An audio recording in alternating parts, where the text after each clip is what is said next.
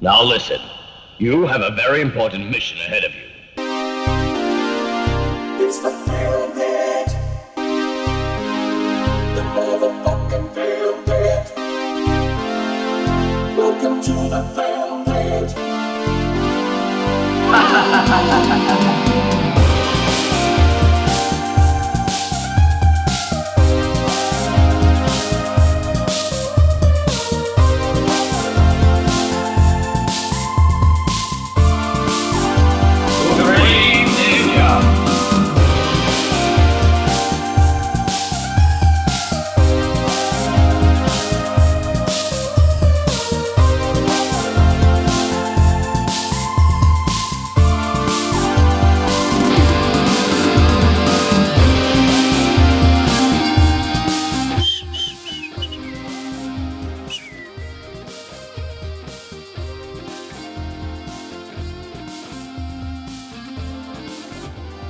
Γεια σας. Χαίρετε. Τι θέλεις κάτι?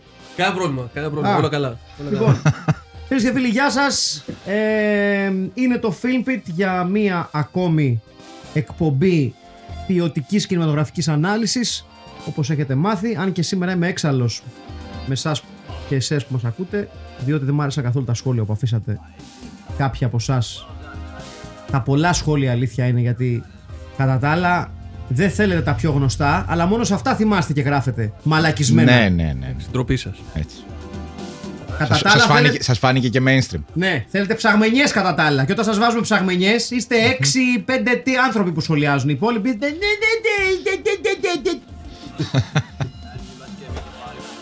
Και μου βγαίνετε και μου λέτε, μάθατε μερικοί mainstream Death Race 2000. Ντουγάνια που ξέρετε για από mainstream. Κρυφοακροατές των Coldplay.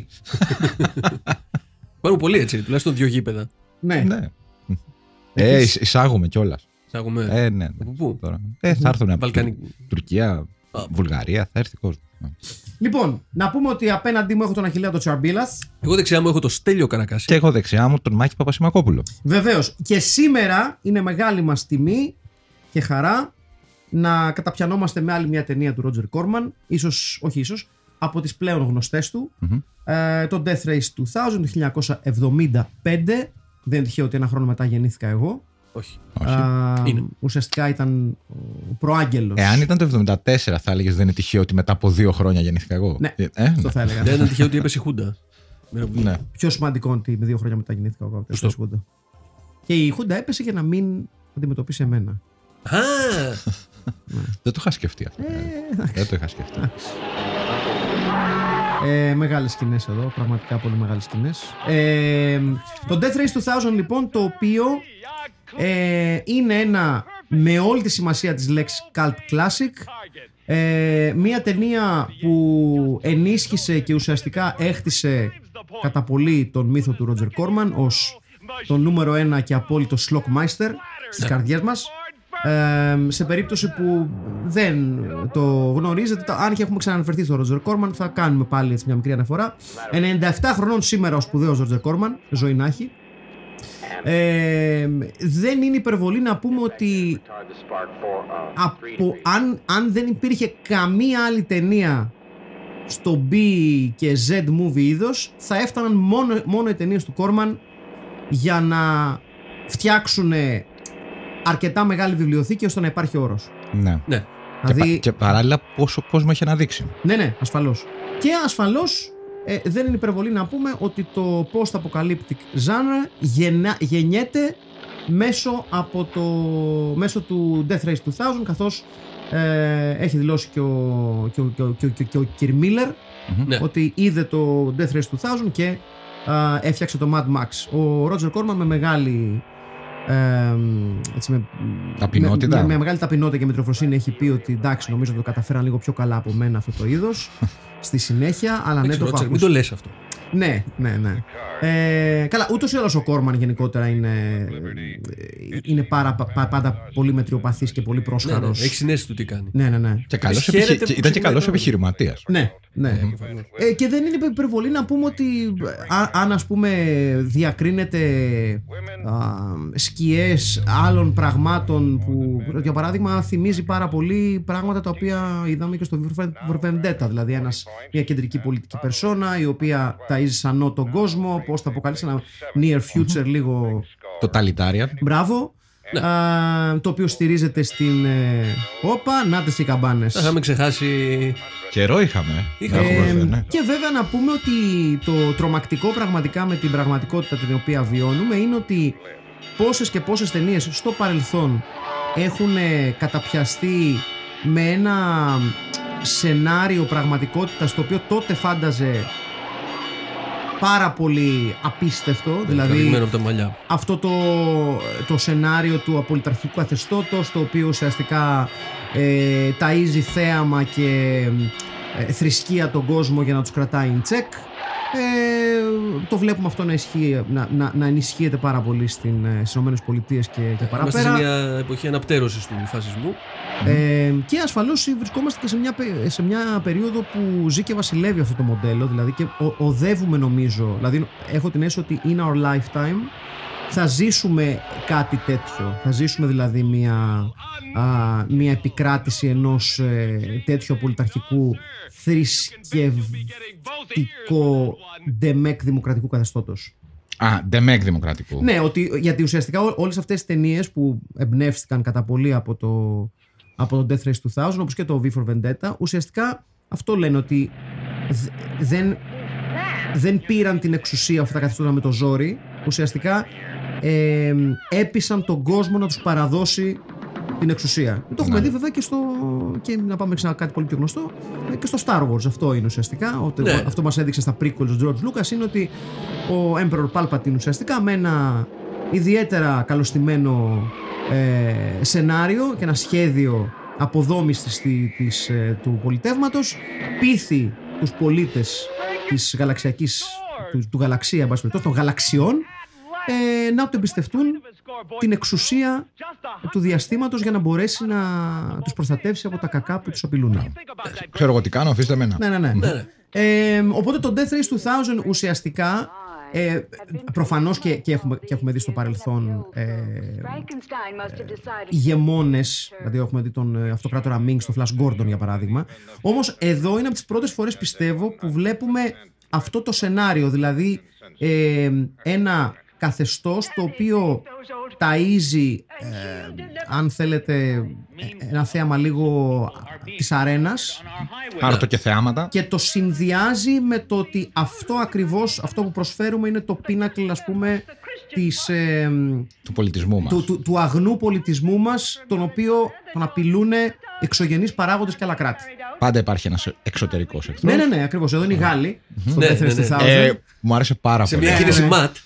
Μου άρεσε πάρα πολύ. Δεν έχει ξαναγίνει ποτέ αυτό, έτσι, να φταίνει η Γαλλία. Το Death Race 2000 λοιπόν είναι ένα πάρα πολύ απλό σενάριο. Είναι στο έτος 2000 και κάθε χρόνο γίνεται μια πολύ μεγάλη κούρσα όπου οδηγοί και οδηγές ταξιδεύουν από τη μία άκρη των ΗΠΑ στην άλλη, Νέα Υόρκη, Λος Άντζελες. Νέα Υόρκη, Λος Άντζελες, με σκοπό να επικρατήσουν. Πώς θα φτάσει πρώτος. Ναι, πώς θα φτάσει πρώτος. Αλλά υπάρχει ένας συνδυασμός με πόντους που πετυχαίνουν στην διαδρομή, σκοτώνοντας δραστικούς. Ναι. Ή ξέρω εγώ, πεζούς, παιδιά, ηλικιωμένους, γυναίκες. Και ανάλογα άντρες, με το τι σκοτώσεις, παίρνεις και τους ανάλογους πόντους. Να πούμε κιόλας. Σε μένα η μόνη μου ένσταση είναι γιατί οι γέροι είναι πιο πολύ πόντοι από τα μωρά. Και εγώ το σκέφτηκα αυτό. Πιο εύκολο να τους πετύχεις. Ναι, είναι ξεριστή, γιατί ίσως θεωρείται έλα μωρέ το καημένο το γέρο, δεν μπορούσε να αμυνθεί. Ξέρεις, είναι λίγο πιο. Ίσως έχει να κάνει με το γεγονός ότι οι γέροι δεν χρειάζονται σε ένα κράτος το οποίο. Άρα θέλουμε να προμοτάρουμε το ξεκαθάρισμα των ηλικιωμένων. Mm-hmm. Τότε γιατί τα μωρά δεν είναι λιγότερο από τους. Τα έλεγε και ο Χίμλερ. Μπερδεύομαι. Τα έλεγε ο Χίμλερ. Ναι. Τα μωρά είναι το shock value, ρε παιδί μου. Ναι. Γι' αυτό παίρνεις και παραπάνω πόντους. Θα λέγαμε πάντως ότι είναι μια ταινία από τις λίγες που ο David Carradine φαίνεται καλά, γιατί πολύ απλά δεν χρειάζεται να κάνει και πάρα πολλά, δεν χρειάζεται κάποια φοβερή ερμηνεία. Ίσα ίσα που όταν είναι τόσο ψυχρός όσο χρειάζεται ως ο ήρωας ταινία του Frankenstein. Καλά παίζει. Με ξέρεις ότι πρέπει να έχεις λίγο συναίσθημα. Άλλο αυτό. Εκεί το χάνουμε λίγο. Πάντως είναι μεγαλειώδης σε πολλές σκηνές. Και μεγάλο σχέδιο είχε επίσης για να ξεπαστρέψει τον πρόεδρο με το περίφημο χειραψία χειροβομβίδα. Χειροβομβίδα. Η χειροβομβίδα. Μπράβο. Χειροβομβίδα, ναι, και χειροβομβίδα. Δεν χρειάζεται να αλλάξει τίποτα. Μόλις έχει βγει από το Kung Fu. Σωστά. Ναι, είναι η πρώτη ταινία. Και δήλωσε ότι ήθελα, μόλις έχω τελειώσει, να μην νομίζουν. Να ξεφύγω από το ρόλο του, γιατί είχε ταυτιστεί πάρα πολύ με το ρόλο. Σίγουρα, γιατί είχε πολλά να δώσει στην δραματουργία. Δηλαδή είχε πολλά επίπεδα το δραματικό του ταλέντο. Μην περάσω και για καρατερίστα. Ναι, αλίμονο. Ήθελα ότι δεν είμαι ένας Monk Shaolin που γυρίζει. Και γι' αυτό επέλεξε να παίξει ένα ρόλο πραγματικά σπουδαίο, οσκαρικό θα λέγαμε. Πολύ εύρος. Ναι, τεράστιο εύρος, με πάρα πολύ διάλογο. Πάντως από εκεί έγινε μετά γνωστός στις ταινίες. Γιατί ο ίδιος έχει πει, ό,τι και να ήταν ταινία, αυτή μου άνοιξε τον δρόμο για τον κινηματογράφο. Ναι, μα ήταν τεράστια επιτυχία. Έτσι. Καλά, όπως πολλές ταινίες του Κόρμαν, οι οποίες με πενιχρό budget κατάφεραν να αναδείξουν μπροστά και πίσω από την κάμερα κόσμο. Σύμφωνα τουλάχιστον με το Wikipedia, το budget ήταν κάπου μεταξύ 300.000 και 500,5 εκατομμυρίου και στο box office άγγιξε τα 10 εκατομμύρια. Δεν το. Άλλες 1.000 ταινίες έκαναμε αυτό. Ναι. Και λίγες λες. Ναι. Καλά, ο Κόρμαν έχει βγάλει από τον Τζακ Νίκολσον. Ναι. Μέχρι Μόντε Χέλμαν, αυτός που είναι κάμερα. Πήγαινε, γύρισε ό,τι θέλετε. Κάμερον. Ναι, γυρίστε ό,τι θέλετε. Ναι. Αν μπούμε €1 μέσα, το πληρώνετε εσείς. Κατά τα άλλα, γυρίστε ό,τι θέλετε. Ό,τι σας κατέβει στο κεφάλι. Δεν έχω κανένα πρόβλημα. Γι' αυτό είδαμε και κάποιες πρωτοποριακές ταινίες με παραγωγό τον Κόρμαν. Νομίζω ότι ήταν ένας ειλικρινέστατος κινηματογραφικός μπακάλης. Τύπου ίσα βάρκα, σαν νερά να είμαστε. Και κάτω ότι γουστάρετε. Δηλαδή, εγώ το θεωρώ, ρε παιδί μου, ότι. Γιατί πολλοί τον έχουν κατηγορήσει για τα low quality values, ας πούμε. Αλλά εγώ θα θαυμάζω διαχρονικά στον Κόρμαν αυτό το ότι. Δεν έχω θέμα να φτηνίνω μια παραγωγή, αρκεί να γίνει και να μην πούμε μέσα. Δηλαδή, ότι το τροπάριό του ήταν ότι όσο μένουμε ίσα βάρκα σαν νερά. Μπορούμε να συνεχίσουμε να φτιάχνουμε ταινίες. Είναι ένα τροπάριο με το οποίο πρέπει να πορεύονται όλοι οι ανεξάρτητοι δημιουργοί. Ναι. Σωστό. Και όχι το ότι εγώ θα κάνω την ταινία με οποιοδήποτε κόστος. Γιατί αυτό συνήθως οδηγεί στο ότι δεν θα ξανακάνεις άλλη ταινία. Ναι. Και ενδέχεται να μην κάνεις ούτε αυτή την οποία θες να δημιουργήσεις. Ναι. Ο Κόρμαν ήταν ένας ειλικρινέστατος κινηματογραφικός μπακάλης, τύπου μετράω τα δεκαράκια, δεν μου περισσεύουν για άλλα εφέ. Κάνω ότι καταλαβαίνεις. Βάλε χαρτόνια, βάλε τη μάνα σου, βάλε τον πατέρα σου. Από την άλλη, όπως είχε γίνει και με τον Μόντε Χέλμαν, με τον Νίκολσον που γυρίσαν 2 western μαζί, εάν η ταινία η μία βγει κάτω από το budget, σου λέει τώρα που είστε εκεί δεν γυρνάτε ακόμη μία. Ναι. Δηλαδή, γιατί μας παίρνει. Ναι, έχουμε περίσσεμα. Και λέω Μόντε Χέλμαν, ωραία, θα κάνω ακόμη ένα western σε μια καλύβα. Γιατί όχι. Σενάριο έχουμε, θα το βρω εγώ, λέει ο Τζακ Νίκολσον, να το γράψω, δεν πειράζει. Έτσι γίνονται οι δουλειές οι καλές. Στην εν λόγω ταινία, λοιπόν, υπάρχει ένας μεγάλος πρωταγωνιστής, ο περίφημος Φραγκενστάιν, ο οποίος είναι ένα αρκετά ενδιαφέρον twist το ποιο είναι το σχέδιο του David Carradine, ότι γενικά there's more than meets the eye του Frankenstein. Που δεν σου πάει στην αρχή καθόλου. Καθόλου. Το οποίο πρέπει να το δώσει κάποιος στην ταινία, ότι είναι αρκετά πιο interesting τα twists από ό,τι περιμένεις από μια αρκετά flat ταινία στο πρώτο της ανάγνωσμα. Και ο μεγάλος του αντίπαλος δεν είναι άλλος από τον Sylvester Stallone, λίγο πριν εκτοξευτεί στο διάστημα με το πρώτο Rocky. Ναι. Νομίζω, όπως είχε πει και ο Κόρμαν, μόλις είχε τελειώσει μια ταινία που λεγόταν Lords of Bushwick, αν θυμάμαι καλά. Ναι, που παίζει ένα ροκάμπιλο. Ναι. Και είχε παίξει και στον Bananas ένα τέταρτο ρόλο, πάλι ροκάμπιλο, μέσα στο μετρό της Νέας Υόρκης, αν θυμάστε. Κάτσε, το Rocky πότε είναι το πρώτο? Το 79. Το 79. Το Ρόκι περίμενε να σου πω. 78-79. Κέρδισε, είχε πάρει το Όσκαρ από τον ταξιτζή. Άρα. Το Ρόκι βγαίνει το 76. Το 76. Μέσα πέσαμε, μπράβο. Ένα ουσιαστικά κυκλοφορεί το Death Race το 75. Παίρνει μέρος και ως έναν uncredited ρόλο στο πρώτο Cannonball. Αλήθεια. Οκ. Ως μαφιόζο δεν το ξέρω αυτό. Οκ, ούτε εγώ. Άρα βρήκαμε τον Double Bill. The Lords of Flatbush, με συγχωρείτε και λέω Bushwick, με συγχωρείτε. Εκεί τον εντοπίζει ο Κόρμαν. Στο Lords of Flatbush τον εντοπίζει ο Κόρμαν και λέει ότι αυτό το παιδί μας κάνει για το ρόλο του λίγο access του ανθιπομαφιοζομάγκα, ας πούμε. Ναι. Και όντως μας κάνει, είναι σούπερ σε αυτή την. Ναι, είναι τόσο όσο. Και επί της ουσίας η εκτόξευση του Σταλόνε βοηθάει και την ταινία να αποκτήσει, να τρέξει και άλλα χιλιόμετρα στο μέλλον. Γιατί ουσιαστικά, όπως είναι απόλυτα φυσιολογικό, το όνομα του Σταλόνε, ενώ στην αρχή ήταν ξεκάθαρα τον David Carradine, στην πορεία της ταινίας μέσα στον χρόνο προφανέστατα προσελκύει κοινό που ψάχνει να βρει παλιούς ρόλους του Σταλόνι και τον βρίσκει να παίζει σε μια ταινία που λέγεται Death Race 2000. Να πούμε ότι ο Κόρμαν επέστρεψε στο Death Race 2000 με το Death Race 2050 αρκετά χρόνια αργότερα σαν μια straight to video ταινία ανέλπιστα καλύτερη από αυτό που περιμένει κανείς. Δεν το έχω δει. Είναι πάρα πολύ συμπαθής ταινία. Αλήθεια, δεν την έχω δει. Είναι πάρα πολύ συμπαθής ταινία και σίγουρα πολύ καλύτερη από το αχαρακτήριστο Death Race 2000 που γυρίστηκε ως με τον Jason Statham. Ναι, ούτε αυτό έχω δει. Δεν βλέπετε. Και είχε sequel και αυτό, όπου δεν είχαν άλλα λεφτά να δώσουν Jason Statham και δώσαν λεφτά στον πρώην μποϊμπαντιστή και μετέπειτα ηθοποιό χαμηλών πτήσεων, τον κύριο Goss, Luke Goss, Matt Goss, που ήταν ένας εκ των δύο μπρος. Α, τόσο. When will I be famous fame και cut amongst the pigeons. Βεβαίως, έτσι. Ο ένας εκ των δύο δίδυμα αδερφών έκανε καριέρα στο Hollywood, είχε παίξει και στο Blade. Έχει παίξει σε διάφορες έτσι ταινίες. Δεν κατάφερε να χτίσει πάνω στο Blade, ας πούμε. Και κατέληξε να παίζει σε κάτι ανθίπο straight to DVD, ας πούμε, ταινίες. Μία από τις οποίες ήταν να παίξει, να πάρει το ρόλο του Jason Statham στο πολύ χειρότερο sequel από το ούτως ή άλλως κακό Death Race 2000, το οποίο παίρνει όλα τα καλά του original Death Race 2000, τα αφαιρεί και προσπαθεί να κάνει ένα straight-faced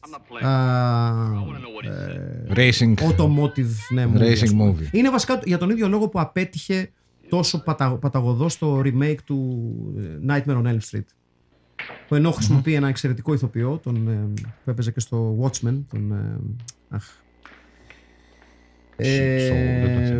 όσο το ψάχνεις, είναι διπλά αστείο, γιατί ο ίδιος ο Κόρμαν είχε γράψει την αρχή του σενάριου, στην αρχή το πρώτο σενάριο, το προσχέδιο, ας πούμε, και το είχε γράψει τελείως straight και του φάνηκε μάπα και λέει όχι, αυτό πρέπει να είναι κομμωδία για να δώσουμε αυτό που πρέπει να δώσουμε. Ο Τζάκερ Χέιλι, με συγχωρείτε. Α, ο The Owl. Ναι, όχι ο The Owl, ο Τζάκερ Χέιλι ήταν ναι.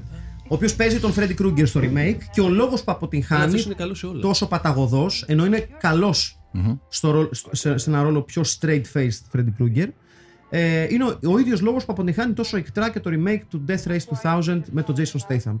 Αφαιρεί όλο το πολιτικό. Αφαιρεί όλο το χιούμορ. Ναι, δεν γίνεται. Άμα το σκεφτείς, είναι σχεδόν αποθητικό άμα δεν είχε το χαβαλέ. Όχι, εγώ νομίζω ότι επί της ουσίας είναι κομμωδία. Έτσι το αντιλαμβάνομαι. Έτσι το αντιλήφθηκε ο Κόρμαν. Έγραψε το πρώτο προσχέδιο και λέει: κομμωδία, κατάλαβε τι λέω. Είναι κομμωδία. Όσο είναι κάτι άλλο, είναι και κομμωδία. Ναι. Έχει... έχουμε φυσικά σε έναν μικρό ρόλο που περνάει λίγο. Ίσως δεν τον πιάνουν πάρα πολύ και περνάει λίγο στον ντούκου. Αλλά έχουμε και την παρουσία ενός ανθρώπου που θα τον βλέπαμε πολλά χρόνια αργότερα σε ρόλο δάσκαλου καράτε. Γιατί είναι ο Μάρτιν Κόβ, ο σπουδαίος Μάρτιν Κόβ. Και στον Ράμπο 2. Ναι, βεβαίως. Ο οποίος είναι ο Nero the Hero. Ναι. Σωστά. Αυτός που πεθαίνει, που σκοτώνεται πρώτος. Ναι, είναι αυτός που χάνει τη ζωή του πρώτος. Με την άρκη. Με το baby bomb. Σωστά. Ο Μάρτιν Κόβ, ο οποίος το ενδιαφέρον είναι ότι και αυτός είχε προσπαθήσει να κάνει και κάποιες ταινίες action ως πρωταγωνιστής, με το Shoot Fighter, έχει κάνει, καλά, πέραν το Karate Kid και το Rambo που παίζει ρόλους, έχει παίξει στο White Line Fever, έχει παίξει στο Capone, έχει καριέρα, αλλά εδώ είναι με ένας ρόλος ο οποίος είναι πολύ μικρός. Συμπληρωματικός βασικά. Συμπληρωματικός ουσιαστικά και πλαισιώνει Αυτό που ούτως ή άλλως φαίνεται από την αρχή, ότι θα είναι μια τελική αναμέτρηση ανάμεσα στον Σταλόνε και στον David Carradine. Αν και αυτό που αποδεικνύεται εν τέλει είναι ότι η πραγματική μάχη, και αυτή που κλείνει την ταινία, είναι ανάμεσα στον David Carradine και στην φιγούρα του Προέδρου των Ηνωμένων Πολιτειών, τον οποίος ξεπαστρεύει για να πάρει τη θέση του. Αυτό έγινε λίγο γρήγορα. Ναι, αυτό έγινε πάρα πολύ γρήγορα. Φεύγουν τα μπικικίνια. Εν τω μεταξύ, το θέμα είναι ότι εκεί που ορμάει στην πλατφόρμα που είναι στημένος ο πρόεδρος και τον ρίχνει κάτω, λες, οκ, τώρα θα ακολουθήσει κάτι άλλο. Ξέρεις, και ξαφνικά είναι νεκρός πάνω στο αμάξι. Ναι. Από την πτώση. Ναι. Έλα, πόσο φτάνουμε 80 λεπτά, έλα. Ναι. Το περάσαμε το μήνυμα, τι πρόβλημα είναι. Η ταινία φυσικά είναι γνωστή για τα αμάξια της προφανώς, με κάθε οδηγό και κάθε driver να έχει ένα αυτοκίνητο με απόλυτα δικό του χαρακτήρα. Κανένα αυτοκίνητο δεν μοιάζει με κάποιο άλλο. Αυτό μου άρεσε. Ναι, και εμένα μου άρεσε πάρα πολύ αυτό. Δηλαδή έχεις τον Frankenstein, έχεις την Matilda the Han, η οποία είναι Ναζί, καλά με την Jane Western. Με τον. Herman the German. Ένα σπουδαίο sidekick. Από τα σπουδαιότερα sidekick που έχουμε δει ποτέ. Ναι, καλά με την Jane. Ο Nero the Hero. Σπουδαίες στιγμές με David Carradine με σόβρακο. Ναι. Αυτό δεν ήξερα. Αλλιώς εμπνευσμένο από Δύση 2001. Ναι. Αντίστοιχη σκηνή. Ναι. Δεν ήξερα αν αυτό. Με δερμάτινο είναι το βρακί. Δεν φοράει δέρμα. Λοιπόν, αρνήθηκε, οπότε το φτιάξαμε από κάτι άλλο. Ναι, αλλά σε αυτή τη σκηνή δεν ήξερα αν το κάνει για να γελάσουμε ή θέλει να δείξει λίγο έτσι ερωτισμό στην ταινία. Να πούμε πίσω ότι είναι συλλονιστικό ότι φοράει σόβρακο, βγαίνει στολή, βγαίνει μάσκα, δεν βγαίνει δεξί γάντι. Το οποίο ναι, μεν είναι τη θανατικής χειραψίας, αλλά επειδή είναι δεξί, είναι λίγο και του αυνανισμού. Ναι. Οπότε, λες, που δημιουργεί ερωτήματα γενικά. Δημιουργεί πολλά ερωτήματα. Τύπου πόσο τον παίζεις ρε μεγάλε. Δηλαδή, έπρεπε να βάλεις εκρηκτικό χέρι για να σταματήσεις. Πόσο αλάνεις τον αυνανισμό είσαι που φοράς ειδικό γάντι, ας πούμε. Εντάξει, δεν είναι. Ναι. Και αν σκεφτούμε την κατάληξη του. Ναι, τέλος πάντων. Ναι. Νομίζω ότι ούτως ή άλλως η κατάληξη του David Carradine είναι από τα αγαπημένα talking points αυτού του podcast. Ναι. Έχουμε αναφερθεί πολλά. Δεν νομίζω ότι έχουμε. Δηλαδή, σε θάνατο σίγουρα όχι. Δηλαδή, έχουμε αναφερθεί τις περισσότερες φορές σε αυτό το podcast στον David Carradine και στον θάνατό του και στον Godfrey Ho. Ναι. Δηλαδή, αυτά είναι τα δύο major talking points αυτού του podcast. Και στο Nightstick. Και στο Nightstick. Αυτά τα τρία. Και στο Nightstick. Το οποίο είναι. Ξέρεις, το βάζουμε δίπλα. Είναι. Πώς το λένε, μια στάθμη το Nightstick. Ναι. Είναι, ένα αντίβαρο. Ναι, είναι σημείο. Ξέρεις, μέτρησης. Ανάλογα με το πώς το βλέπεις, είναι high or low watermark. Ναι. Που λένε και στο χωριό μου. Ναι. Πάντως αυτό με τα αυτοκίνητα που έχει ο καθένας το δικό του, που ένας είναι μονομάχος. Δίνει κάτι, ρε παιδί μου. Ναι, εννοείται δίνει κάτι. Και τους θυμάσαι και περισσότερο. Ναι, πολύ περισσότερο. Τους θυμάσαι περισσότερο. Εδώ το κόλπο με το γάντι, πάρα πολύ ωραίο. Ναι, μπράβο του. Και είναι πραγματικά φοβερά ενδιαφέρον να κάτσει όποιος θέλει να ασχοληθεί αρκετά, για να καταλάβει πόσο έχει επηρεάσει την pop κουλτούρα των Death Race 2000, πόσα πράγματα έχουν δημιουργηθεί από τις ιδέες του Death Race 2000, πέρα από αυτά που έχουμε ήδη αναφέρει. Το Carmageddon, αυτό ασφαλώς. Οτιδήποτε ουσιαστικά εφάπτεται του futuristic automotive movie είναι από το Death Race 2000. Ένα μεγάλο μέρος των εμπνεύσεων γύρω από τις ηγεμονικές φιγούρες του μέλλοντος έχει παίξει το ρόλο του το Death Race 2000. Μας προβάλλει έναν πολύ σπουδαίο αντίηρωα που είναι ο Frankenstein. Βεβαίως. Είναι νομίζω από τις πρώτες φορές που βλέπουμε ένα τόσο fully formed αντίηρωα που ακόμα και στο τέλος εγώ θεωρώ ότι δεν σε καλύπτει πλήρως το αν αυτός τελικά is an actual good guy or not. Είναι καθαρά κάτι που κάνει για την πάρτι του. Δηλαδή ενώ η Άννη που είναι μαζί του και είναι κομμάτι της αντίστασης δουλεύει για το ευρύτερο καλό, μια ομάδα που θέλει να καταλύσει το καθεστώς. Αυτό είναι πιο μοναχικός λίγος. Ο David Carradine είναι καθαρά για πάρτι του. Δηλαδή είναι καθαρά η εκδίκηση του να πάρει για πάρτι του.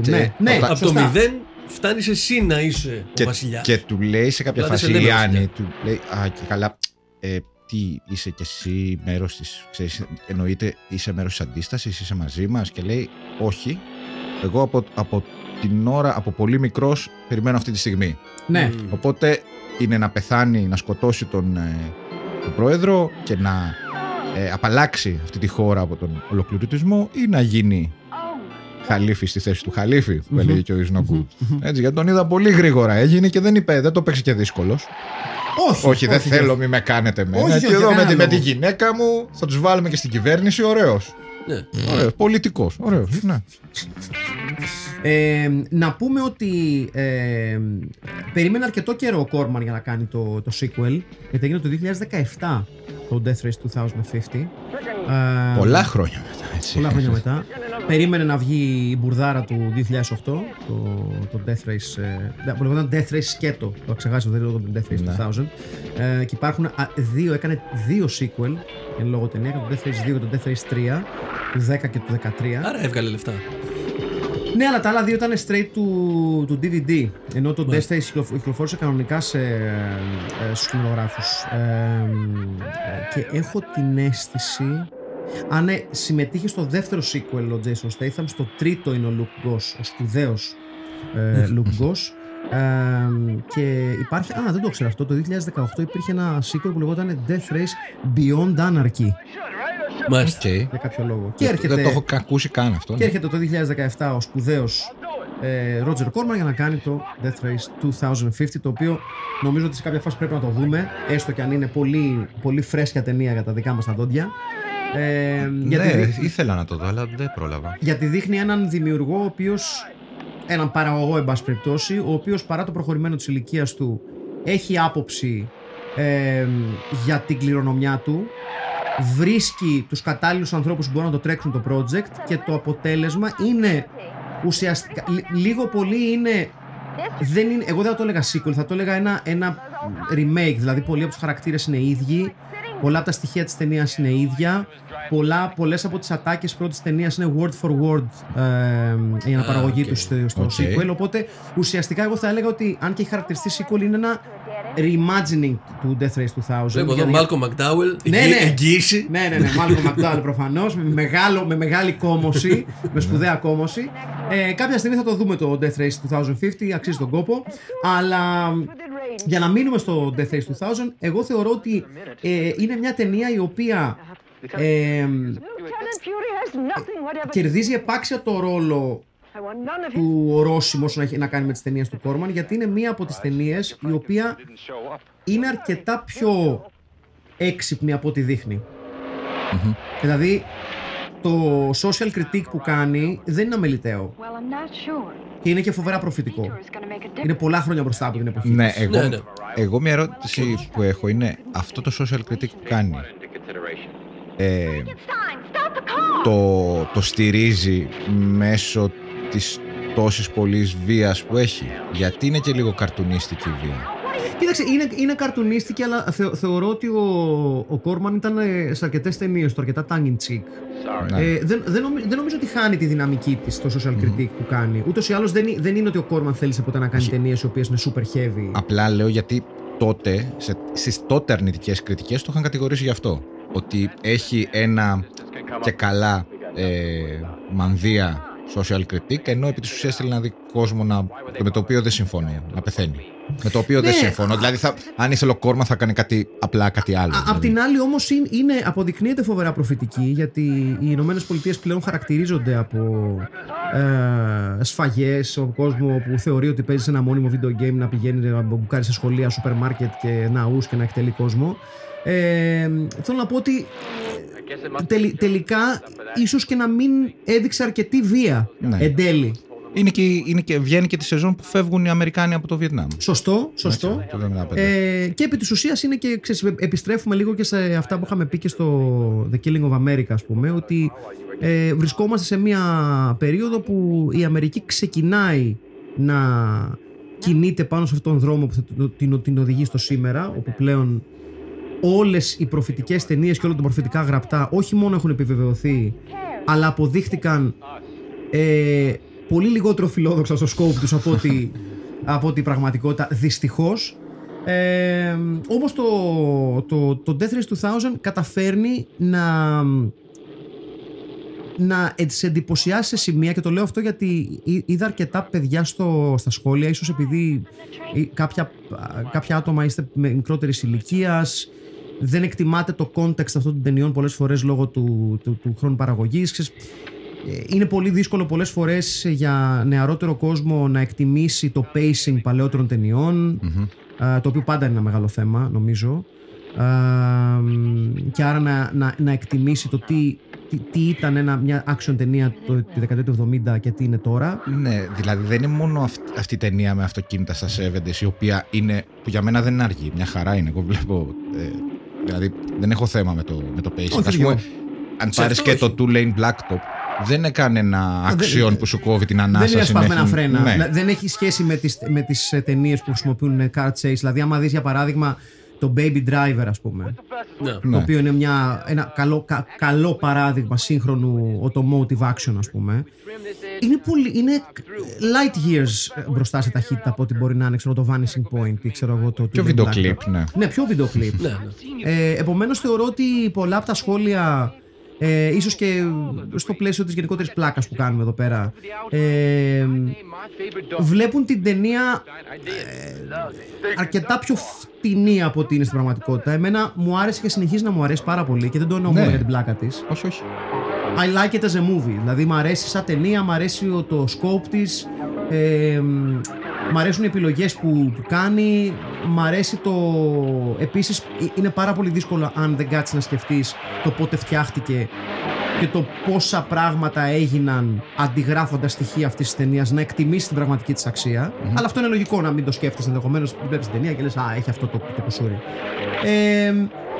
Και εν τέλει θεωρώ ότι αν υπάρχει ένα πρόβλημα με τον Corman, είναι ότι επειδή ακριβώς έχει χαρακτηριστεί ο Schlockmeister, το κοινό που παρακολουθεί πολλές φορές ταινίες του Corman έρχεται με μια διάθεση να πει πόσο γουστάρω να βλέπω σκατοτενίες. Ναι. Ναι. Και σπάνια να κοιτάει. Είναι με την ίδια λογική, ρε παιδί μου, που κάποιοι λέγανε πω η Κάνον έφτιαχνε μόνο μαλακίες και είχε, ας πούμε, και ένα Runaway Train, είχε και ένα Τζιφιρέλι. Ναι. Είναι λίγο. Ένα Barfly. Το παίρνει μπάλα. Ναι, το παίρνει μπάλα, ναι. Με τι θα το κάνατε double bill εσείς? Δεν τι είπες πριν. Εκεί που παίζει ο Σταλόνε και που είναι πάλι με αυτοκίνητα, Smoking the Bandit. Ναι, παίζει ο Smoking the Bandit. Εσύ δεν είπες. Cannonball. Sorry, Cannonball. Ίδιος Bart Reynolds και στα δύο. Πάντως εγώ θα το έκανα με το It's a Mad, Mad, Mad, Mad World. Α, οκ, ωραίο. Το Stanley Kramer, που είναι πάλι transcontinental, αλλά ψάχνουν να βρουν ένα θησαυρό, που είναι μια από τις αγαπημένες μου κομμωδίες. Εγώ θα βάζα το δεύτερο Cannonball. Ναι. Το δεύτερο Cannonball, γιατί νομίζω στο πρώτο δεν έχει Τσάκι Τσάν. Παίζει ο Τσάκι Τσάν στο δεύτερο. Με ένα κολοφτιαγμένο ασιατικό αυτοκίνητο. Δεν θυμάμαι τώρα. Σουμπαρού ήταν, δεν ξέρω το Γιώτα, δεν θυμάμαι τι ήταν. Πάνω στα κάτι τέτοιο. Θα το βάζα με το Cannonball Run 2. Ομολογώ ότι έχω σε κασετίνα όλα τα Cannonball. Έτσι. Αυτός είμαι. Και τα Smokey and the Bandit. Έχεις άλλα κι άλλα. Νομίζω ότι αυτό είναι, λες, οκ, το περίμενα. Αχιλλέα. Grand Theft Auto. Πάλι του Corman. Με Ron Howard. Σωστά! Okay. Ωραίο! Με Ron Howard. Ναι, ναι. Δεν είναι sci-fi. Οκ. Ναι. Είναι στα 6. Είναι με. Όχι, 50s είναι. Με ροκάμπιλους. Ωραίο! Ο Ron Howard να παίζει τον Αλιτάμπουρα. Ο σκηνοθέτης. Ο Ron Howard. Μετέπειτα. Ναι. Ναι, τότε είναι νέος star. Γιατί αυτός ήταν από παιδάκι διάσημο. Mm-hmm. Δεν το έχεις δει. Δεν το έχω δει, όχι. Είναι διάσημος από εποχές Happy Days και τέτοια. Ναι. Happy Days δεν ήταν η σειρά. Σε ένα από αυτά τα καθημερινά. Happy Days ήταν. Ποιο λες εσύ? Έλα μωρέ, με τον. Ήταν μια πολύ διάσημη. All the Family, όχι. Όχι, αυτό με το ροκάμπιλο. Αυτό Happy Days λεγόταν. Όχι, από πιο πριν είναι διάσημος. Α, είναι από πιο μικρός. Εσύ λες με το Fonzie. Ναι. Πώς λεγόταν? Άρθρο Φοντσαρέλη δεν ήταν αυτός. Όχι. Έπαιζε εκεί ο Ρον Χάουαρντ. Να μπούμε στο Happy Days. Okay. Μια γεμάτη δεκαετία έταξε το Happy Days, έτσι, 74-74. Ναι. Με τον Άρθουρ Χέρμπερτ Φονζαρέλη. Μεγάλος Φόνζι. Ο Φόνζι έπαιζε και με τον. Έπαιζε και στην ταινία που είπες πριν, που βρήκε ο Corman. Α, ναι, το Lords of Flatbush. Ναι. Ο Χένρι Βίνκλερ, σπουδαίος. Δεός Χένρι Βίγκλερ. Λοιπόν, και εγώ θα έλεγα ότι εάν θα το έβαζα σε μία, ας πούμε, σειρά ταινιών. Δεν θα το βάζα μαζί με το Mad Max. Θα το βάζα όμως και σε ταινίες που αναφέραμε που είναι πιο κομμωδίες ή και modern day. Δηλαδή και με το Cannonball και με το Two-Lane Blacktop. Και με το Vanishing Point. Δηλαδή Συγγνώμη, παρακαλώ. Ο Ron Howard έπαιζε με τον Andy Griffith στο Andy Griffith Show ως παιδάκι. Αλήθεια! Ναι, αυτό το ήξερα. Α, ήταν από τόσο μικρό στο κουρμπέτι. Τώρα το θυμήθηκα. Α, τον είχαν βγάλει οι γονείς του από τόσο μικρό. Μιλάμε για βετεράνο. Ναι, κανονικά εννοείται. Λοιπόν, να πάμε σιγά σιγά να δούμε τα σχόλιά σας, γιατί είναι πάρα πολλά. Mm-hmm. Γιατί θυμηθήκατε ότι έχετε φωνή τώρα που είδατε κάμια γνωστή. Μήπως να τα χωρίσετε, γιατί είναι κάμποσα. Μήπως να γράφω εγώ, μήπως μου έχει φύγει κάποιο. Ναι, να τα πάμε 10-10. Εντάξει. Ωραία, λοιπόν, ξεκινάω εγώ. Το έχετε βάλει στο ίδιο. Ναι, all comments. Mm. Λοιπόν, ξεκινάμε με τον Ξενοφόντα τον Κουσίδη, ο οποίος επανέρχεται μετά από καιρό απουσίας. Γεια σας κύριοι. Μετά από μια περίοδο αποχής από τα Recast και τα Retitled, το Back to Back με Neil Breen με επανέφερε στην πραγματικότητα. Είμαστε πάλι εδώ. Mainstream ταινία αυτή την εβδομάδα, αλλά σε συγχωρώ γιατί Frankenhooker την Παρασκευή και δεν μπορώ να περιμένω. Βεβαίως. Να τα πούμε και αυτό. Να τα πούμε και αυτό. Ευτυχώς που το λέω. Πάλι καλά. Αυτή την Παρασκευή 4 του μήνα. Καλά το λέω.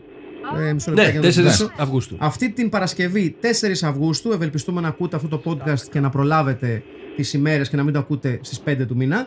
Αυτή την Παρασκευή 4 του μήνα θα βρισκόμαστε οι τρεις μας στο κινηματογράφο Ριβιέρα, μετά την πρόσκληση του Άκη του Καπράνου του Midnight Express, για να παρουσιάσουμε ένα Bad Movie Night, το οποίο αυτή τη φορά το έχουμε επιλέξει 100% εμείς, το Frankenhooker, μια σπουδαία ταινία, η οποία ήταν και η δεύτερη ταινία που podcastάραμε μέσω αυτού του podcast. Επί της ουσίας ήταν η πρώτη. Γιατί η πρώτη είναι το 0. Ναι, ξέρεις, κάπως το σημείο 0. Είναι το issue 0. Ναι. Και ήταν και που μιλούσας σε λάθος πλευρά του μικροφόνου. Στον Ninja Terminator. Θα είμαστε λοιπόν εκεί να προλογίσουμε το Frankenhooker και ασφαλώς να κάνουμε και άλλα πράγματα, πιούμε μπύρες, φάμε πατατάκια, δεν ξέρω τι κάτω θα κάνουμε. Λοιπόν, πάμε λοιπόν στα σχόλιά σας, να συνεχίσουμε το Ξενοφόντα. Στα διατάφτα Ρικάστη, Frankenstein, Ρένος Χαραλαμπίδης, αν και πρέπει να ασκηθεί όντως βέτο και ο David Carradine να μην μπορεί να αντικατασταθεί, το ακούω. Machine Gun Joe, Ταξίαρχος Θεοχάρης, ωραίο. Άννη Έλλη Στάι, Καλάμιτι Τζέι, Ναταλία Δραγούμη, Νίρο The Hero, Φέδων Γεωργίτσης. Αυτά τα λίγα και δεν μπορώ να περιμένω για την Παρασκευή το Frankenhooker. Επανεμφάνιση Ηλέκτρας Τσίπρα. Μάλιστα. Τεστ, 1-2 ακούγομαι, ρωτάει Ηλέκτρα. Ακούγεσαι Ηλέκτρα. Καλησπέρα, αγαπημένο υπόγειο που δεν ξεχνώ ποτέ και ευλαβικά ακούω κάθε εβδομάδα και κατανοητικά βλέπω τις ταινίες γιατί οι συνήθειες δεν κόβονται πώς θα το κάνουμε.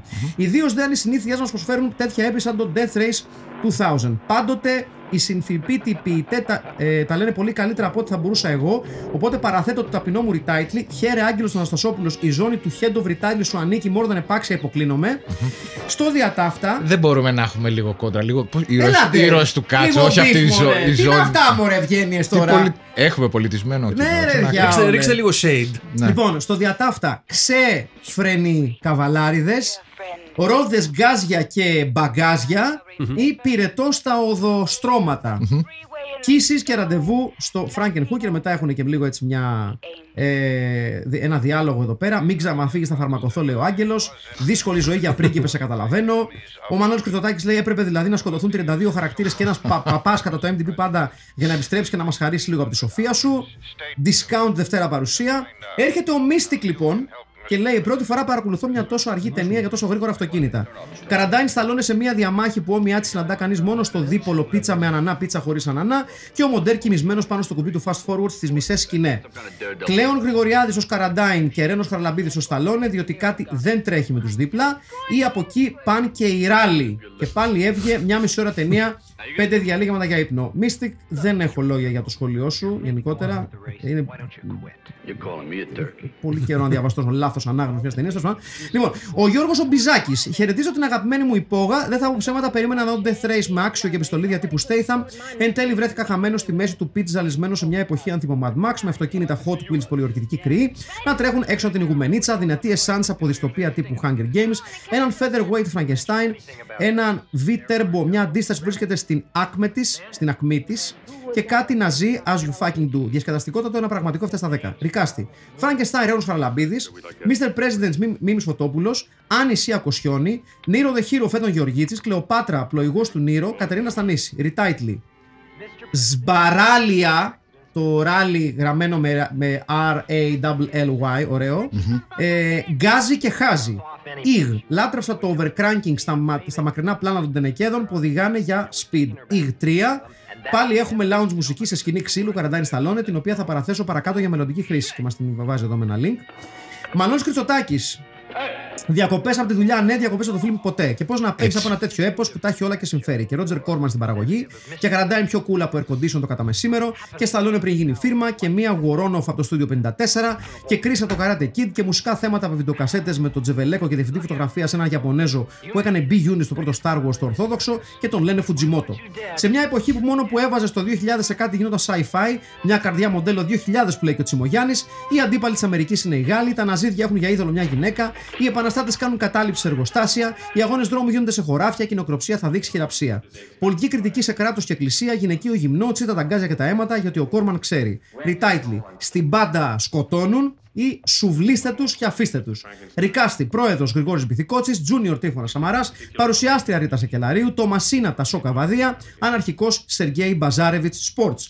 Και οι πιλότοι μας, συμφοριασμένη Τζέιν και τυχοματά, Ματίλντα η Ναζίστρια, Τιτίκα Στασινοπούλου, Ρομπέντο Γκαζιόν, Σπύρος Μπουρνάζος, Τζο Πολυβόλος, Πέτρος Μίχος, Φραγκεστάιν ο Μασκοφόρος, εκδικητής Ηλίας Κακλαμάνης, σπουδαίος, και έχει δώσει και link και μπράβο του.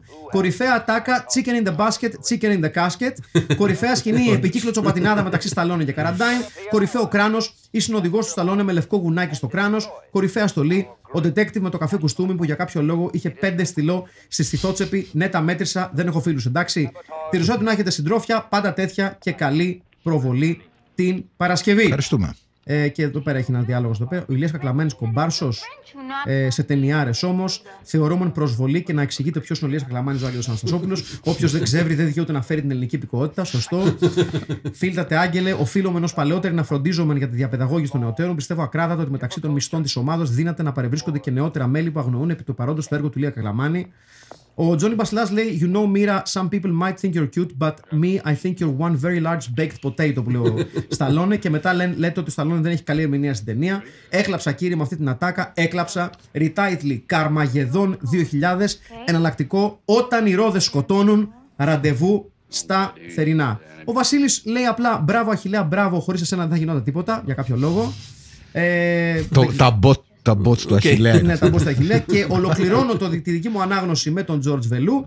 Αβε Filmpit, ρε, κοίτα να δεις τι γίνεται το 2000. Ο πρόεδρος αυτοκράτορας της Αμερικής διοργανώνει μηχανοκίνητους αγώνες ταχύτητας across the states με 5 ημίτρελους να διαγωνίζονται ποιος θα φάει τους περισσότερους φουκαράδες. Οι Γάλλοι αντιστέκονται υπογείως. Η μαφία, οι ταυρομαχίες και τα Messerschmitt είναι ακόμα relevant. Κάπου μέσα στο χαμό και μια σαύρα αυτοκίνητο ξεπαστρεύει το αμερικάνικο εσύ.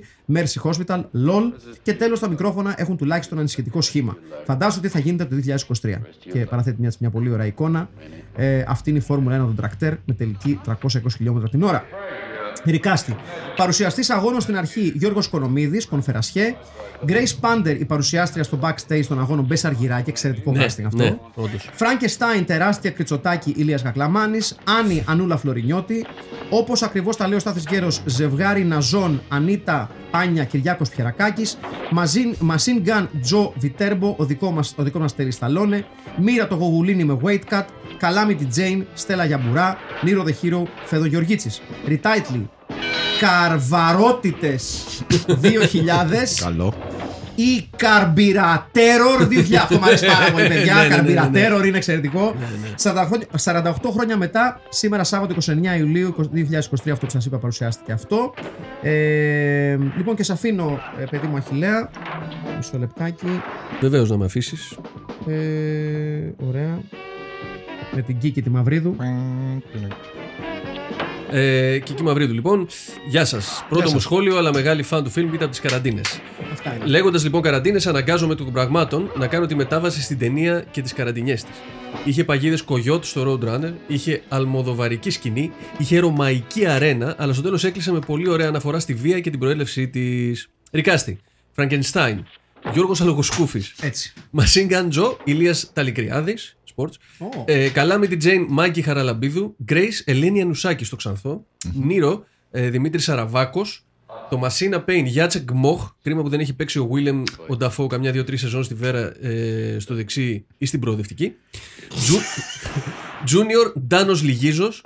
Mr. President Βασίλης Διαμαντόπουλος. Ριτάιτλι. Διακαρευτές της ασφάλτου. Ρόδα, μάσκα και κοπάνα τους. Ιστερόγραφο. Πανέμορφα τα φορητά βιτία ραντίσματος που είχαν στην πλάτη η κάμερα μεν με τα άσπρα, όπως και ο άλλος που έτρεχε στο ποτάμι καταδιακόμενος από το Σταλόνε και δεν άφησε στιγμή τα ψάρια από το χέρι του, πράγματι τίμιος. Συμφωνώ. Μαρία Κακούρη, λοιπόν, επόμενο σχόλιο. Hello, θρυλικό υπόγειο της Κυψέλης. Για κάποιο λόγο, όταν διάβασα τον τίτλο στο πρόλογο βίντεο, νόμιζα ότι ήταν πάλι κάποιο post αποκαλύπτη. Γιατί τι ήταν. Close enough, θα πω εγώ. Το κράνος Darth Vader και η στολή παλαιστή Λούτσο Λίμπρε του Frankenstein, ό,τι καλύτερο. Συνεχίζω με πολύ ερωτικό και σεξουαλικό Φράγκι, γιατί αυτά θέλετε, που ενώ την ώρα που βγάζει τις μπότες και τη στολή δεν φοράει τη μάσκα. Και τσουπ, μόλις μένει με το εσώρουχο, η μάσκα είναι φορεμένη μόνο και μόνο για να του τη βγάλει η Άννη. Θα μου πείτε, σε αυτό κόλλησες εσύ. Ναι, το ξέρω.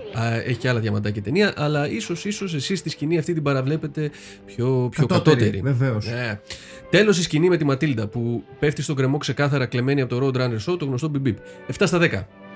Πάμε για retitle και recast. Retitle. Σκοτώστε, κερδίστε, τελειώσατε. Εναλλακτικό retitle, γκάζια, κόντρες και καθάρισμα. Ρικάστη, Φράγκη, Κώστα Στεφανής, Καλάμιτη, Ζωζό Μεταξά, ναι. Ζωζό Μεταξά. Ναι. Ματίλντα, Χριστίνα Παπά, Άννη, Μέρη Φαρμάκη, Μάιρα, Ισμήνη Καλέση. Ταιριάζει. Broadcaster ο Κώστας Καράς για τα outfits. Βεβαίως. Ντροπή μου, το ξέρω, αλλά για τον Σταλόνε δεν μπόρεσα να βρω κάτι. Ιστερόγραφο. Στέλιο μου, στο πρόλογο βίντεο εννοούσες τον Κάρλος Σάινς, τον senior WRC ή τον junior Formula 1. Θα έσκαγα άμα δεν ρωτούσα. Δεν θέλω να φανερώσω την ηλικία μου, άρα θα παραμείνω ενηγματικός. Τον πατέρα Σάινθ. Τον Ορθόδοξο. Στάθης Γέρος. Χαιρετώ την αγαπημένη σκουντερία Film και το σπουδαίο Pit Crew. Γεια σου και εσένα. Άλλη μια ταινία την οποία γουστάρισα πολύ, αλλά δεν μπορώ να εκφραστώ αντικειμενικά λόγω της αγάπης μου for all things automotive. Yeah. Δώστε μου οκτακύλινδρη βροντί και πάρτε μου την ψυχή. Αν αρχίσω να λέω όσα μου έκαναν εντύπωση στην ταινία, το σχόλιο δεν θα φτάσει και μάλλον θα χρειαστεί να φτιάξω δικό μου podcast. Πριν δώσω τις προτάσεις μου όμως, θέλω δημόσια να σας παραδεχτώ ξανά, γιατί πριν γνωρίσω τούτο εδώ το υπόγειο και βασίσω πάνω σας την κινηματογραφική μου πέδευση, ο Αδαής, είχα δει μόνο το άλλο Death Race. Με τον κατά τα άλλα πολύ ok Statham και τον άλλο τον ξενοδόχο από το John Wick. Τώρα μάλιστα φύγαμε. Retitle 2000, τηλεοπτική ταχύτητα ή φωνικό μου διθέσιο. Καλό. Ρικάστη, Frankenstein. Αν δεν τεθεί βέτο λόγω πολιούχου David Carradine, προτείνω Ρένος Χαραλαμπίδη. Τι έχετε πάθει με το Χαραλαμπίδη. Πρίμα. Μας τα έχετε διαλύσει. Δύσκολο πράγμα. Machine Gun Jovi Turbo, το καλύτερο όνομα για οτιδήποτε οποτεδήποτε. Σπύρος Παπαδόπουλος, έχοντας περάσει από το βεστιάριο του μεγάλου Γιώργου Μάγκα. Άννη, Βίκη Κάβουρα. Καλάμιτι Τζέιν, Ινώ Στεφανή. Μοίρα, Ρένα Παγκράτη. Κύριε Πρόεδρας, Μίμης Φωτόπουλος. Ζευγάρι Ναζών, Ανίτα Πάνια, Κυριάκος Πυρακάκης. Άρα έχουμε δύο ψήφους εδώ. Ντόν Στήλη, Κώστας Στεφανής και Grace Πάντερ, Πάνος Σεϊτανίδης. Κλείνω με λίγο από George W. Bush. The problem with the French is that they don't have a word for entrepreneur. Έτσι, γιατί λέγανε στην ταινία ότι και καλά οι Γάλλοι μας στέλνουν. Μεγάλε Μπούς. Τόμας λοιπόν. Μεγάλε μικρέ Μπούς, ναι. Για Χαραντάν στο τρίο της Κυψέλης. Δυστυχώς το προηγούμενο podcast δεν κατέθεσα τις προτάσεις μου εγκαίρως, αλλά τώρα είμαι εδώ. Μπράβο. Η ταινία της εβδομάδας ήταν για άλλη μια φορά περίεργη. Δεν ξέρω πώς γίνεται αυτό το event να είναι το πιο σημαντικό από την εποχή του Σπάρτακου, όταν το 1974 έλαβε χώρα το ράλι Λονδίνο-Σαχάρα-Μόναχο. Εσύ μιλάς για αληθινά σπορτς. Τέλος πάντων, το λέει και ο ίδιος. Ας περάσουμε σε ρικάστη και retitle. Ρικάστη, παρουσιαστής Γιώργος Πάντζας. Κοπέλα του Σταλόνε, Νίτσα Μαρούδα. Γραία αρχηγός, Μέλπος Αροκώστα. Καλά με την Τζέιν, Νικόλ Κοκκίνου. Οδηγός που πεθαίνει πρώτος, Βαγγέλης Σιλινός. Ωραίο. Retitle, Ράλι Νεκράρ ή Αγώνας Νεκρικής Ταχύτητας. Ιστερόγραφο που άμα θέλετε διαβάσετε. Έστειλε ένα email στο Filmpit, το οποίο περιέχει ένα δώρο έκπληξη. Διαβάζω. Ευχαριστούμε. Ναι. Αλόχα κομπανιέρος. Σας απευθύνω ο Άγγελος Αναστασόπουλος, λοιπόν.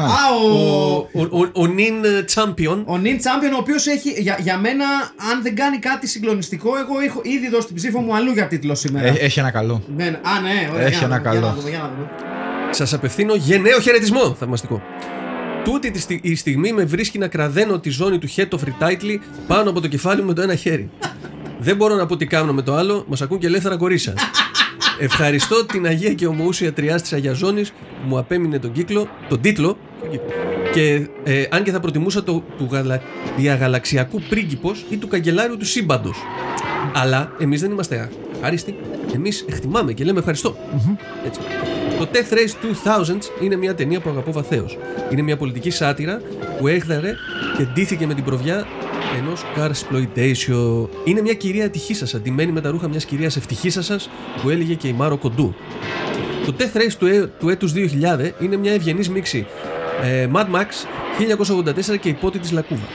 Αλήθεια τώρα, τι να μην αγαπάς αυτό το film. Τα έχει όλα. Έχει πουροτζοβενέο David Carradine προ αυτοερωτικής ασφυξίας, θυμάμαι. Προφανώς. Έχει σταυροστόμη Τσον Ράμπο με χειρότερη υποκριτική. Έχει σκηνές, διαφωνώ. Έχει σκηνές που επιταχύναμε για να μην χτυπήσουμε κανέναν άνθρωπα για την κολοτενία μας. Αλλά το αγαπημένο μου είναι οι παγίδες της αντίστασης. TNT σε ράβδους, ταμπέλα με παράκαμψη, ψεύτικο τούνελ ρε μαλάκα. Αυτό όντως ήταν άκμες. Ποια τον Τσιτσίνα Πέιν και κουραφέξαλα. Με αυτές τις παγίδες, αρχηγός της αντίστασης μάλλον είναι το κογιότ. Περίμενα από στιγμή σε στιγμή να αφήσουν κάτω ένα μπολ με σπόρους, με ταμπέλα σνακ ιδανικό για μπιμπ.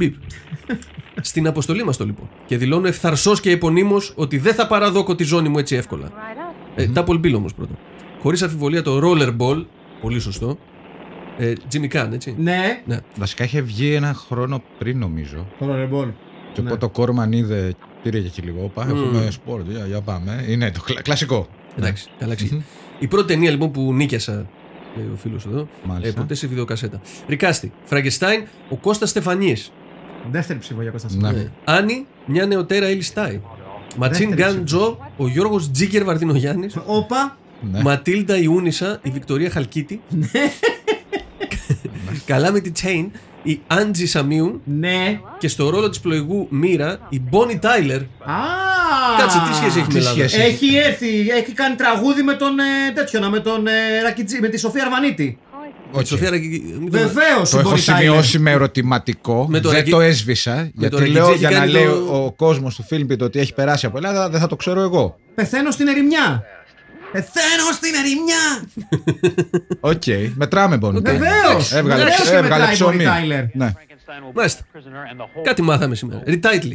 Αίμα, ύδρος και άσφαλτος. Ιδρός, έτσι. Παράνοια πίσω από το βολάν. Δυστοπία με διπλό καρμπιλατέρ. Ωραίο, ναι. Εθνική οδός 666. Ναι. Ράλι Νεκρόπολης. Αυτό ήταν το καλό που έλεγα. Ωραίο. Ένας φωνιάς μοντέλο 2000. Και αυτό είναι ωραίο. Πόνος location scouting. Γυροκομείο, η κλινική Ανιάτων της Κυψέλης. Εδώ για τη βοήθειά μας. Και εκεί που θα καταλήξουμε. Τούνελ, η κακιά σκάλα. Άντε τσάω γόρια. Αυτά λοιπόν για σήμερα. Μάλιστα. Πάμε γρήγορα στο Ρικάστη, το οποίο ήταν πολύ καλό σήμερα. Frankenstein, έχουμε 3 πόντους για τον Ρένο Χαραλαμπίδη. Άρα δυστυχώς παίρνει τον τίτλο. Αυτό καταφέρατε. Άννη είναι η Ελιστάη. Ποιος άλλος έχει κλειδώσει. Πρόεδρος είναι ο Μιμής Φωτόπουλος. Ναι. Ματίλντα Δεχάν και Χέρμαν Ντε Τζέρμαν, οι δύο Ναζί, είναι η Ανίτα Πάνια και ο Κυριάκος Πυρακάκης. Ναι. Τι άλλο έχουμε, τα άλλα θα τα διαλέξουμε εμείς. Τζο Βιτέρμπο, Σταλόνε. Τζίγκερ, Πέτρος Μίχος, Ταξίαρχος Θεοχάρης.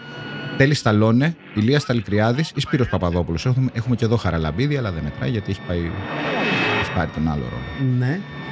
Λοιπόν, Τζίγκερ, Μίχος, Θεοχάρης, Ρέινος Χαραλαμπίδης, Τέλης Σταλόνε. Εγώ πιστεύω Θεοχάρης γιατί παίζουν στα ίδια δεσιμπέλ. Θα συμφωνήσω. Και επίσης αυτός νομίζω λέγεται Τέλης Στάλιον. Μετά το άλλο. Ποιος είναι ο Τέλη Σταλόνε? Πορνοστάρινο ο Τέλη Σταλόνε. Δεν λεγόταν Στάλιον και... Όχι, δεν νομίζω. Τέλη Σταλόνε. Το Θεοχάρη πώς το λέγαν, Βασιλείου. Ναι, Γιώργος Βασιλείου. Οπότε πάμε Βασιλείου. Ναι, γιατί όχι. Ωραία, Θεοχάρης. Λοιπόν, Nero the Hero, ο Κόμπρα Κάι είναι ο Θεόδων Γεωργίτσης. Βεβαίως. Χιράνα Away με 3 ψήφους. Ναι. Η Navigator του η Κλεοπάτρα είναι η Κατερίνα Στανίση. Ναι. Η Μάιρα, η Navigator του Σταλόνε.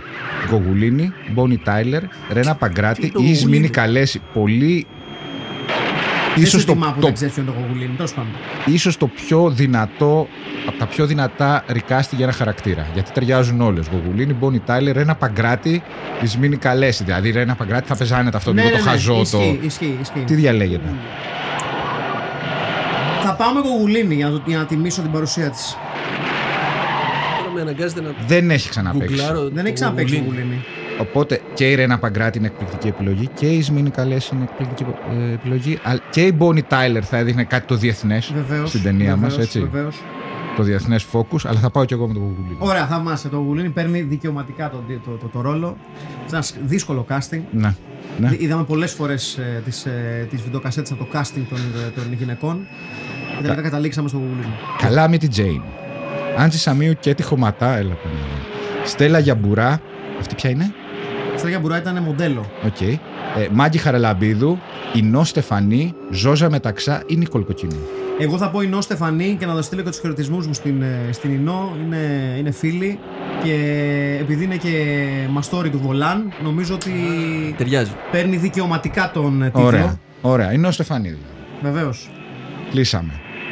Πρόεδρος είναι ο Ατόπαλος Φωτόπουλος. Παρουσιάστρια η Grace. Αυτή που λέει My Dear Friend, πάντα για όλους. Ρίτα Σακελαρίου, Ελένη Ανουσάκη, πάνω σε Ιτανίδης. Πάνω σε Ιτανίδης. Όχι τον πάνω, φίλε μου. Μπέσερ γυράκι. Είναι πολύ μπέση. Ωραία, μπέση. Είναι πολύ μπέση. Κάτσε. Πού την είδατε? Α, όχι, λάθος έκανα εγώ. Όχι, εγώ δεν την είχα γράψει. Μπέσε αργυράκι νομίζω. Ναι. Νομίζω ταιριάζει τα μαμ. Όχι. Ναι, εγώ δεν. Κάποιος την Μπέσε αργυράκι. Εσύ το είπες πριν, εσύ, ναι. Ναι, αλλά δεν το αναφέρει κανένας. Το διαβάσαμε, ρε παιδιά. Την τοποθετώ. Λοιπόν, χαίστηκα, την τοποθετώ εγώ. Μπέσε αργυράκι. Στο διάολο. Μπέσε αργυράκι, λοιπόν. Το Μασίνα. Ναι. Η αρχηγός των ατάκτων. Των αναρχικών. Τα Σόκα Βαδία, Γιάτσεκ Μόχ ή Μέλπος Βαροκώστα. Εντάξει, το Γιάτσεκ Μόχ είναι πολύ κακό. Θα αντισταθούμε σε ομάδα όλο το πρόεδρο και θα κάνουμε αντίσταση για το Φραγκεστάιν. Όχι, είναι τα Σόκα Βαδία, παιδιά, να βάλουμε λίγο ποιότητα στην ταινία, έτσι. Ναι. Να κάνουμε ένα ποιοτικό casting. Νομίζω ότι τα Σόκα Βαδία είναι τα μάμια αυτό το ρόλο. Πολύ ώρα πάει το casting. Και τελειώνουμε με ο αναρχικός, ο οποίος παίρνει με το αεροπλάνο να. Βεβαίως. Είναι ο Σεργέι Μπαζάρεβιτς. Έχει περάσει μια σεζόν από τον ΠΑΟΚ. Ξεκάθαρα, βεβαίως. Και τέλος κλείνουμε με τον Κονφερασιέ, τον Junior. Είναι Τρίφων Σαμαράς, Γιώργος Οικονομίδης, Ντάνος Λιγίζος, Κώστας Στεφανής, Κώστας Καράση, Γιώργος Πάντζας. Είμαι ανάμεσα στον Γιώργο Πάντζα και τον Κώστα Καρά. Εγώ είμαι Γιώργος Πάντζας. Ωραία, γιατί τον Πάντζας. Αγαπώ. Γιώργος Πάντζας, ωραία, εύκολο. Όχι Λιγίζος, ναι, δεν είναι πιο κοντά σου. Γιώργος Πάντζας. Από όλους αυτούς νομίζω θα ταιριάζει πιο πολύ ο Γιώργος ο Πάντζας. Ναι. Λοιπόν, αυτά για να είμαι ανάμεσα σε δύο τίτλους. Είμαι ανάμεσα στο Καρμπιρατέρορ 2000 του Τζορτζ του Βελού και στο τελευταίο νομίζω του Άγγελου του Αναστασόπουλου. Το Ράλι Νεκρόπολης. Το Ράλι Νεκρόπολης, το πρώτο τελευταίο. Εγώ, τι ψηφίζετε εσείς? Μου αρέσει πολύ το Καρμπιρατέρορ και το Καρβαρότητες. Ναι. Δεν με χάλασε και του Γιώργου το Σμπα Ράλια. Ναι. Αλλά όχι επειδή έχει τη ζώνη ο Άγγελος Αναστασόπουλος. Δεν έχουμε αγαπημένα παιδιά εμείς εδώ. Αλήθεια είναι αυτό. Δεν έχουμε αγαπημένα παιδιά, συμπάθειες. Εγώ θα ψηφίσω Ράλι Νεκρόπολης. Αχιλλέα. Πάρα πολύ ωραίο. To the point. Ναι, γιατί ακούγεται πιο ωραία. Είναι και τα δύο θαυμάσια, αλλά Ράλι Νεκρόπολης. Ωραία, εγώ θα ψηφίσω το Καρμπιρατέρο 2000, αλλά είμαι 2-1 υψήφιο. Οπότε ο Άγγελος Αναστασόπουλος δεν κινδυνεύει αυτή τη βδομάδα, δεν χτίζει κάποιος άλλος. Γιατί υπενθυμίζουμε ότι πλέον πρέπει κάποιος να κερδίσει 3 σερί τίτλους για να πάρει τον τίτλο από τα χέρια του Άγγελου Αναστασόπουλου ή οποιοδήποτε. Και να τον κρατήσει στην τροπιοθήκη του. Βεβαίως. Mm-hmm. Λοιπόν, ήταν το Death Race 2000, ήταν ο Αχιλλέας ο Τσαμπίλας. Ήταν ο Στέλιος Καρακάσης. Και ο Μάκης Παπασημακόπουλος. Ραντεβού την Παρασκευή 4 του μήνα, 4 Αυγούστου. Frankenhooker στο Ριβιέρα. Το κάλεσμα που μας έκανε το Midnight Express και ο Άκης Καπράνος. Θα τα πούμε από κοντά εκεί με Frankenhooker, με Henenlotter, με μπύρες, πατατάκια και καλή διάθεση. Bye bye. Γεια σας.